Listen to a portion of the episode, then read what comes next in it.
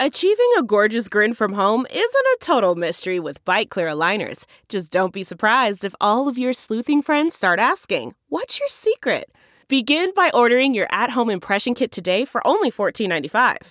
Byte clear aligners are doctor directed and delivered to your door. Treatment costs thousands less than braces. Plus, they offer flexible financing, accept eligible insurance, and you can pay with your HSA FSA. Get 80% off your impression kit when you use code WONDERY at Byte.com. That's B-Y-T-E dot com. Start your confidence journey today with Byte.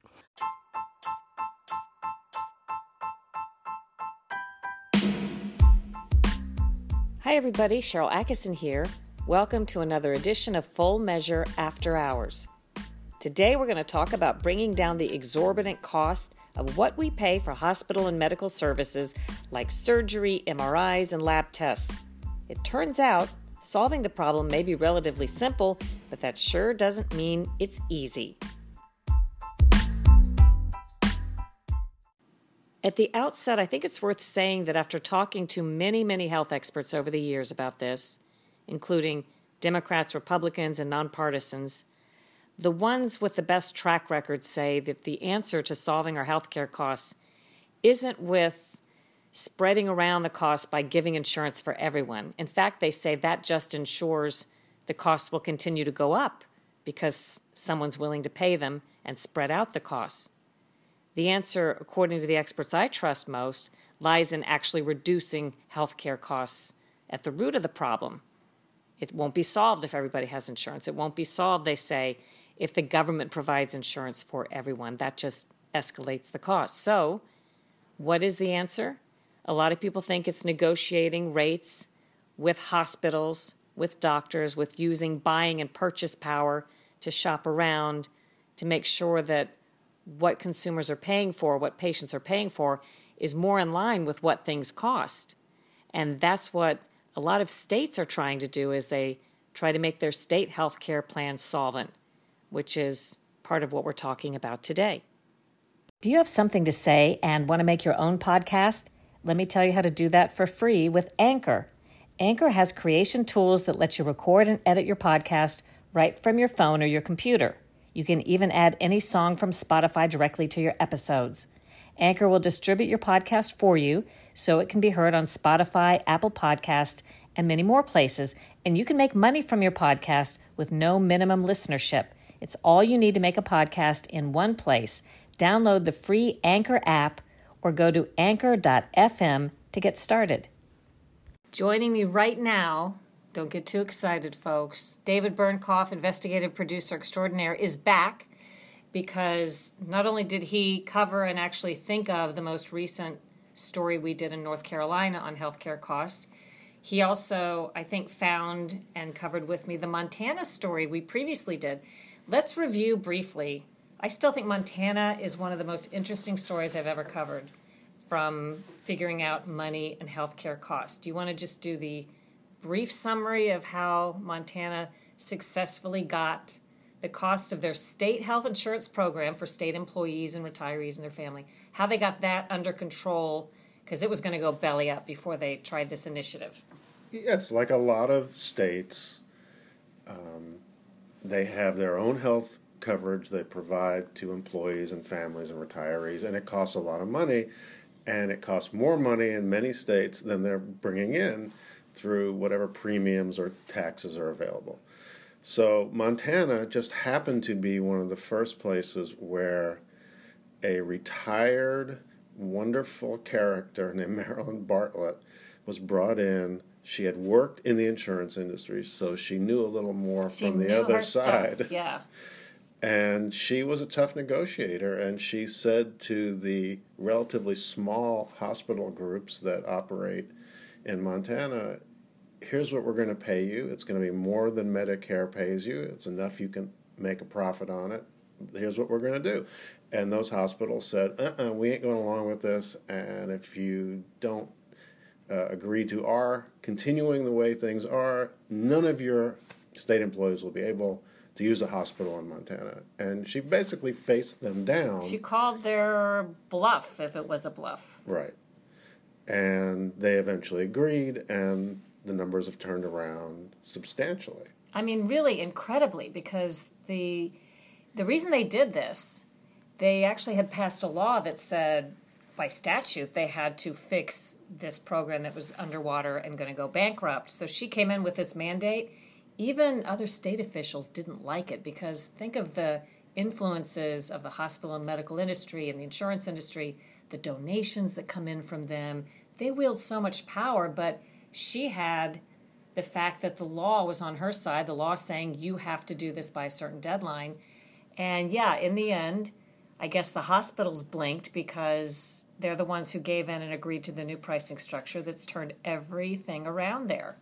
And one of the things, one of the reasons is probably that Montana is a pretty small, out of the way in terms of media states. So the big hospital associations didn't get involved. Talk about this. When we were researching the story, which I think, still think, like I said, is an incredible story, there was almost no news coverage about it, and Right. certainly almost none in Montana, where this should be headline news day after day. And that told me, you know, how I think about management of the news these days. There was some management of the news going on because this should have been front and center and was not.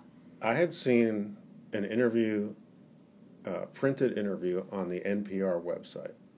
That was how I first heard of it. And when I went to look at the newspapers and TV stations in Montana, no coverage, none at all. So I think, other than NPR, we're the only people who've covered this story, and certainly the only ones who've covered it in the kind of depth we've covered it in. Let me let me divert a little bit to say some years ago when I was at Investigative Reporters and Editors, the IRE Investigative Conference, big one that happens every year for journalists. I talked to the local news reporters there. They're local and national, print, broadcast, web, all kinds. And some years ago, when we were in a circle talking, I said, we were saying to each other, who's influencing the news now? Because we all behind the scenes, me at CBS or wherever I've worked, and them in local news, we know there are certain industries that management doesn't really want you to report on for various reasons, or certain corporations or certain interests. So I remember saying a couple years ago, What are yours? And all of them from different areas said hospitals. The other thing they said that's not relevant to this story was car dealerships, but hospitals. Car meaning, dealerships clearly for local TV are Right. important. So I don't know if people know. They may kind of assume it when they hear us say it. Oh yeah, but you may not know how much what you see, and more importantly, maybe what you don't see on the news, could be influenced by industries. And I think in Montana, it's very likely that those powerful industries were keeping this off the headlines. So then, mm-hmm. because of the success, you might logically think other states would want to emulate this. And sure enough, a few other states decided, let's see if we can do what Montana did. In fact, when we were covering the story, Marilyn, what was her last name? Bartlett. Marilyn Bartlett, the woman responsible for Montana's turnaround, told us that other states had called her and were kind of consulting with her about how they could do it too. So the treasurer of the state of North Carolina, in that state, the treasurer has uh, Dale Folwell. Dale, Dale Folwell has responsibility for managing the cost of this that that state's employee and retiree and family health system. Which in Montana, you were talking about thirty to thirty-five thousand people covered by it, tiny state population-wise.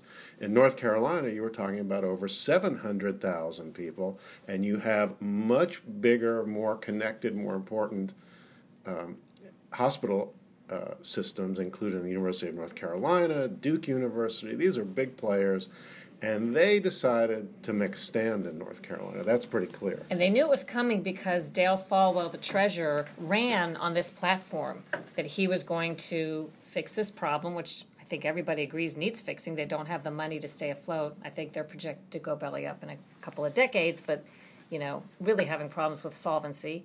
So the hospital industry, when he got elected, knew what was coming, and he called his plan the Clear Pricing Project, Yes. CPP. And it was very much modeled on the Montana system, local tweaks. And uh, at first, they offered to pay hospitals for procedures, whatever Medicaid pays, that set rate. plus- Medicare. Medicare, sorry, Medicare, plus 66%, not 16%, 66%. So So let's do an example. a, Like an a- MRI of your knee. If it was going to cost you, if Medicaid, Medicare, what is it? Medicare federal. Medicare Medicaid federal state. Med, federal Medicare would pay the hospital thousand dollars to do that MRI. The state of North Carolina would pay one thousand six hundred and sixty dollars for that same So procedure. a lot more. A lot more. Now Well- wait, let's let's let's divert. Let's go back again and say this pricing structure everywhere is a secret. That's what the big deal is. The hospitals do not tell their customers, you know, nobody knows what they really pay and what things really cost. They just get this sort of formulaic thing which leads to one hospital may charge $800 for an MRI and one may charge $9,000 without explanation. So Dale Folwell started much as they did in Montana with asking the hospitals to provide what the costs are so we can give you a fair markup, you know, that we can like actually see and standardize and make this predictable. And there was a moment in the interview That we did for full measure. we did for full measure that if you have seen the piece or will see the piece, you will see the visualization of this where Folwell gets back from the University of North Carolina system. Now remember, this is a state school, University of North Carolina, but they maintain their health system under a separate board of directors, so they are not technically run by the state, but they certainly are funded by the state. And they don't just treat university students, they treat the state treat employees. people and in the state. else. And the state sent back when he asked for all of their costs for procedures. What did the state send him back? A bundle of blacked out papers, like getting a Freedom of Information response from the federal government. That's what it reminded me of. Every page almost covered in black. And they told him the same thing that they told Montana.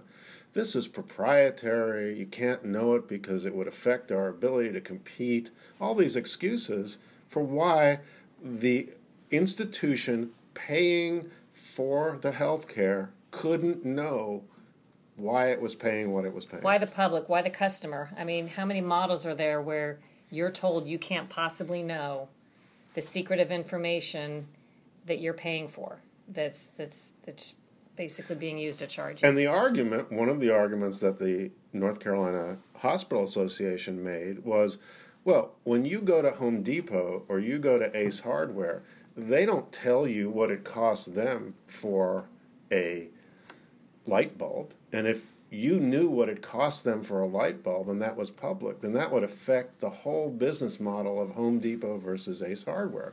The problem with that argument, as we know from covering this issue, is to compare healthcare to any other business is ridiculous because the customer doesn't have any information. It's not like you go in and you say, "Oh, it costs." A, I- don't know what they pay for a light bulb, but I know what I pay for the light bulb. You, don't, even know what you pay, for the light bulb. And you're not the one who's funding Home Depot.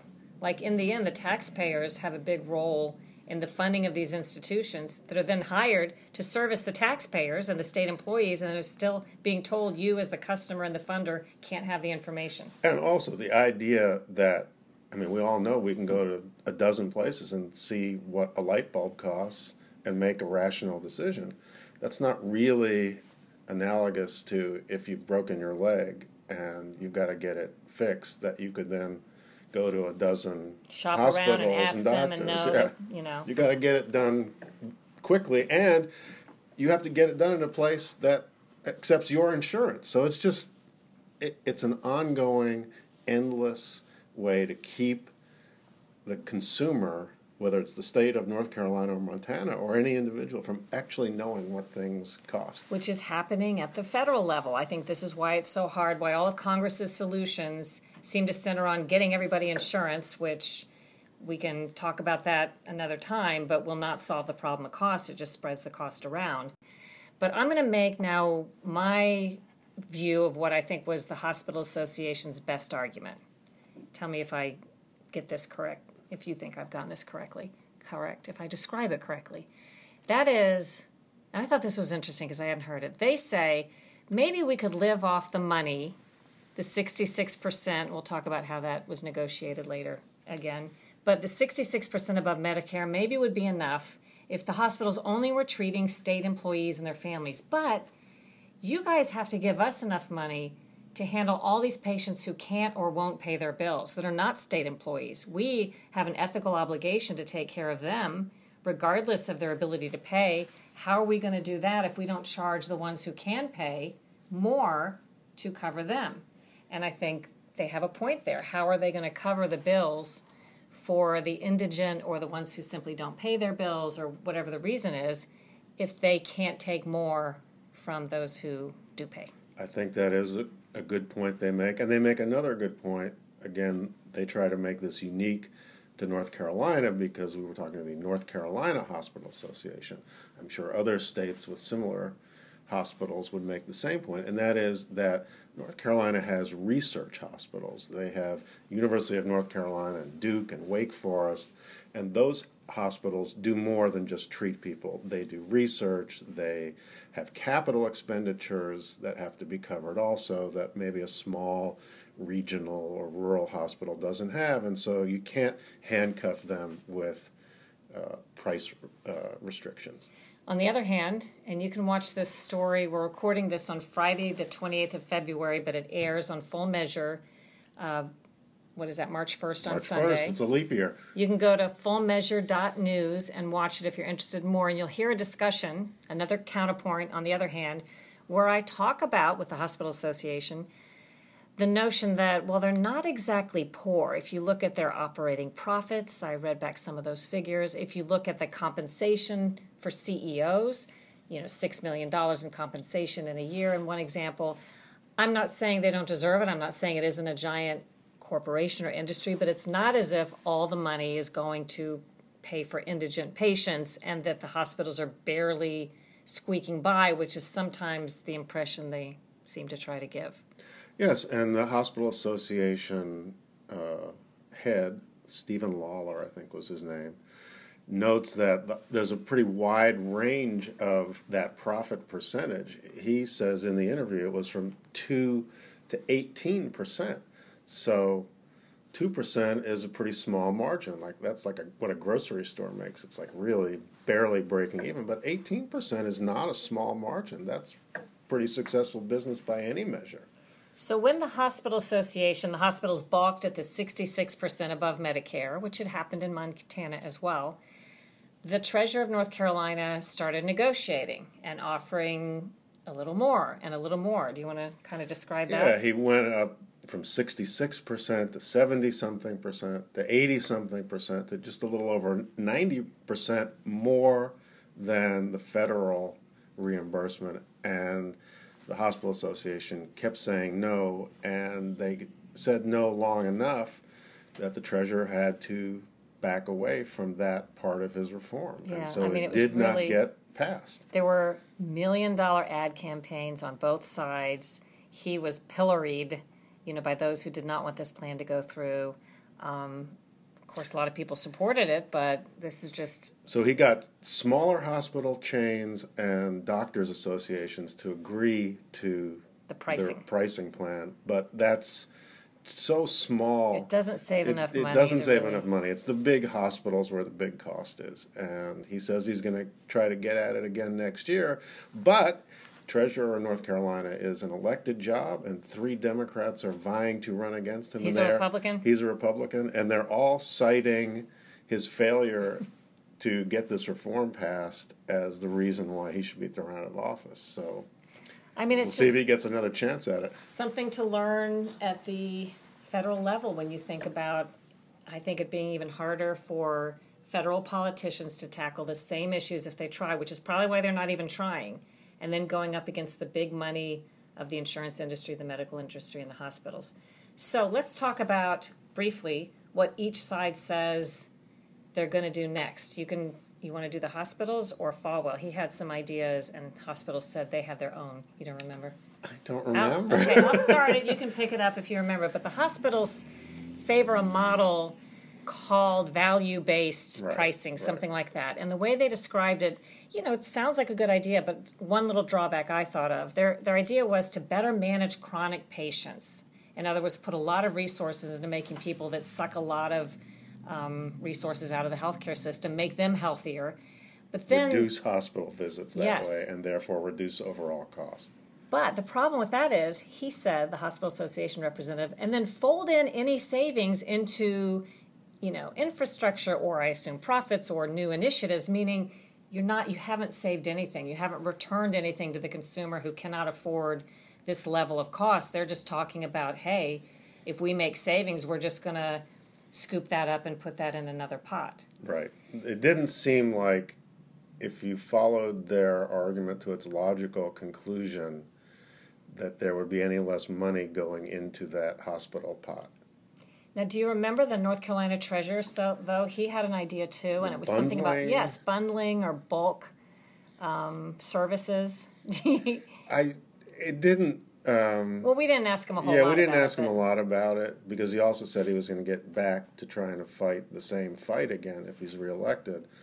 I guess bundling was a was a different way to try to set a limit on costs that didn't tie it to the federal reimbursement rate. Well, one of the smartest things and other coverage we've done, and I don't know if this is similar to what he was thinking about, but there are doctors now who are outside the insurance system entirely.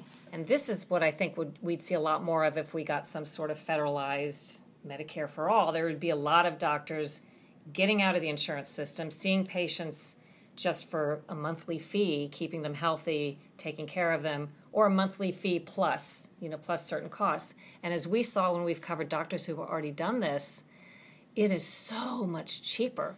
Lab tests that literally a relative of mine was charged over a thousand dollars for cost $25 done by the same lab when the doctor directly books and it doesn't go through insurance and it doesn't go through the system. So you can start to see how costs would probably reduce dramatically if that model could be sustained on a broader basis. But that still leaves the issue of significant hospitalizations and what those things cost because those plans they cover you up to a certain point. But if you're going in because you've got a chronic health issue and need to be in rehab or need to be in a hospital for an extended period of time, that fee that you pay the doctor doesn't cover all of that. And then I'm going to sum up sort of my summarize sum up my last thought, which is I just think a lot of people, after speaking to so many experts, a lot of people miss the mark when they say costs can be controlled again by maybe spreading out the cost of giving everybody insurance. They don't understand what other experts say, which is that just means hospitals, insurance companies, pharmaceutical industry, they're all negotiating these deals with your employer and maybe with the state or whoever they're covering that benefit them in terms of everybody getting a cut of the action, but ultimately do not benefit you. Now, it may look good to you because you get a co-payment of $5 on a $10,000 hospital bill, um, and you think, look at all the money I saved through my insurance. What you don't realize is you paid that $10,000. You paid the overinflated cost of the bare minimal services you got at the hospital through part of your premiums that are spread out. It wasn't the $5 copay, but they kind of get you focusing on wiping your brow and saying, well, at least I didn't have to pay that. I love my insurance. When in fact, sometimes it is the negotiated rates by the insurance companies and the other people involved in the chain that keep the prices so high. And I think my takeaway, I haven't been covering this as long as you have, but my takeaway from these stories and certain other stories we've done is that the way the system works, the reason you have what you just described, all these things being negotiated somewhere else, is the reason why you can't get these reforms. The idea that state important people in the in the states of this country can't even get the the bare minimum of numbers from their own hospitals that operate in their states tells you how impossible it is to reform a system. If you can't get that information, you don't even know what to base your reform on. It's all designed to keep the consumer, the buyer, the, even probably the corporations who are covering a lot of uh, insurance benefits for people, keep everybody in the dark about what the real costs are. And I'll bake your noodle on this one. even when they go by Medicare costs, because Medicare has done sort of a pricing and a negotiation that at least is a, a starting point. But those rates, what Medicare pays a doctor, a specialist for a procedure, for a device, what it doesn't pay, what it won't cover, that's all negotiated in secret. And I believe these meetings that take place every other year in Washington, D.C., where the press is not allowed, the public is not allowed, industry goes in there with federal officials. And you can imagine there are scenarios where certain industries get benefits of we'll cover what you provide because we like you and you donate a lot of money, but we agree not to cover through this insurance plan we're going to negotiate. We won't cover plan Y or this procedure because for various reasons we don't like it. That company's not contributing as much to whatever the reason. So even the Medicare rates, which are sort of a starting point of how thing what things might cost, are themselves fraught with all kinds of lack of transparency. So I just think that to me, the image of the blank pages is the summary of this entire story, no matter how you cover it. Getting answers is so hard. I want to say one little thing about the business we're in. I give some credit to the head of the North Carolina Hospital Association for sitting down to a long, not that easy of an interview, and um, he answered every question. He sure did, and and I always argue they're better off when they do that. Now they don't always agree, and if I were them, I wouldn't necessarily trust me saying that. But certainly when the public can hear their side of things, and we have more time to tell their side of the story than in a two-minute piece on the evening news, like when I used to work for CBS. Our stories are longer, and they ha- they get plenty of time to make their case. And yes, I think that was terrific that they sat down with us. It was eye opening, and I guess both sides got represented well. And they always come off better for answering the questions than issuing some sort of email statement, which maybe we use 10 seconds of Right. or something. Almost always. Always. almost always. Not always, but almost always. Well, thanks for working with me on another really interesting story, and I hope you guys thought this was interesting too.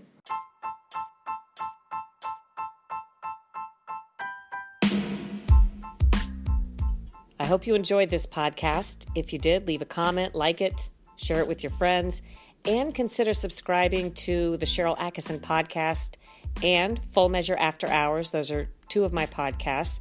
You can listen to them on iTunes or your favorite distributor, or visit SharylAttkisson.com and just look at the podcast tab. You can listen to them right there.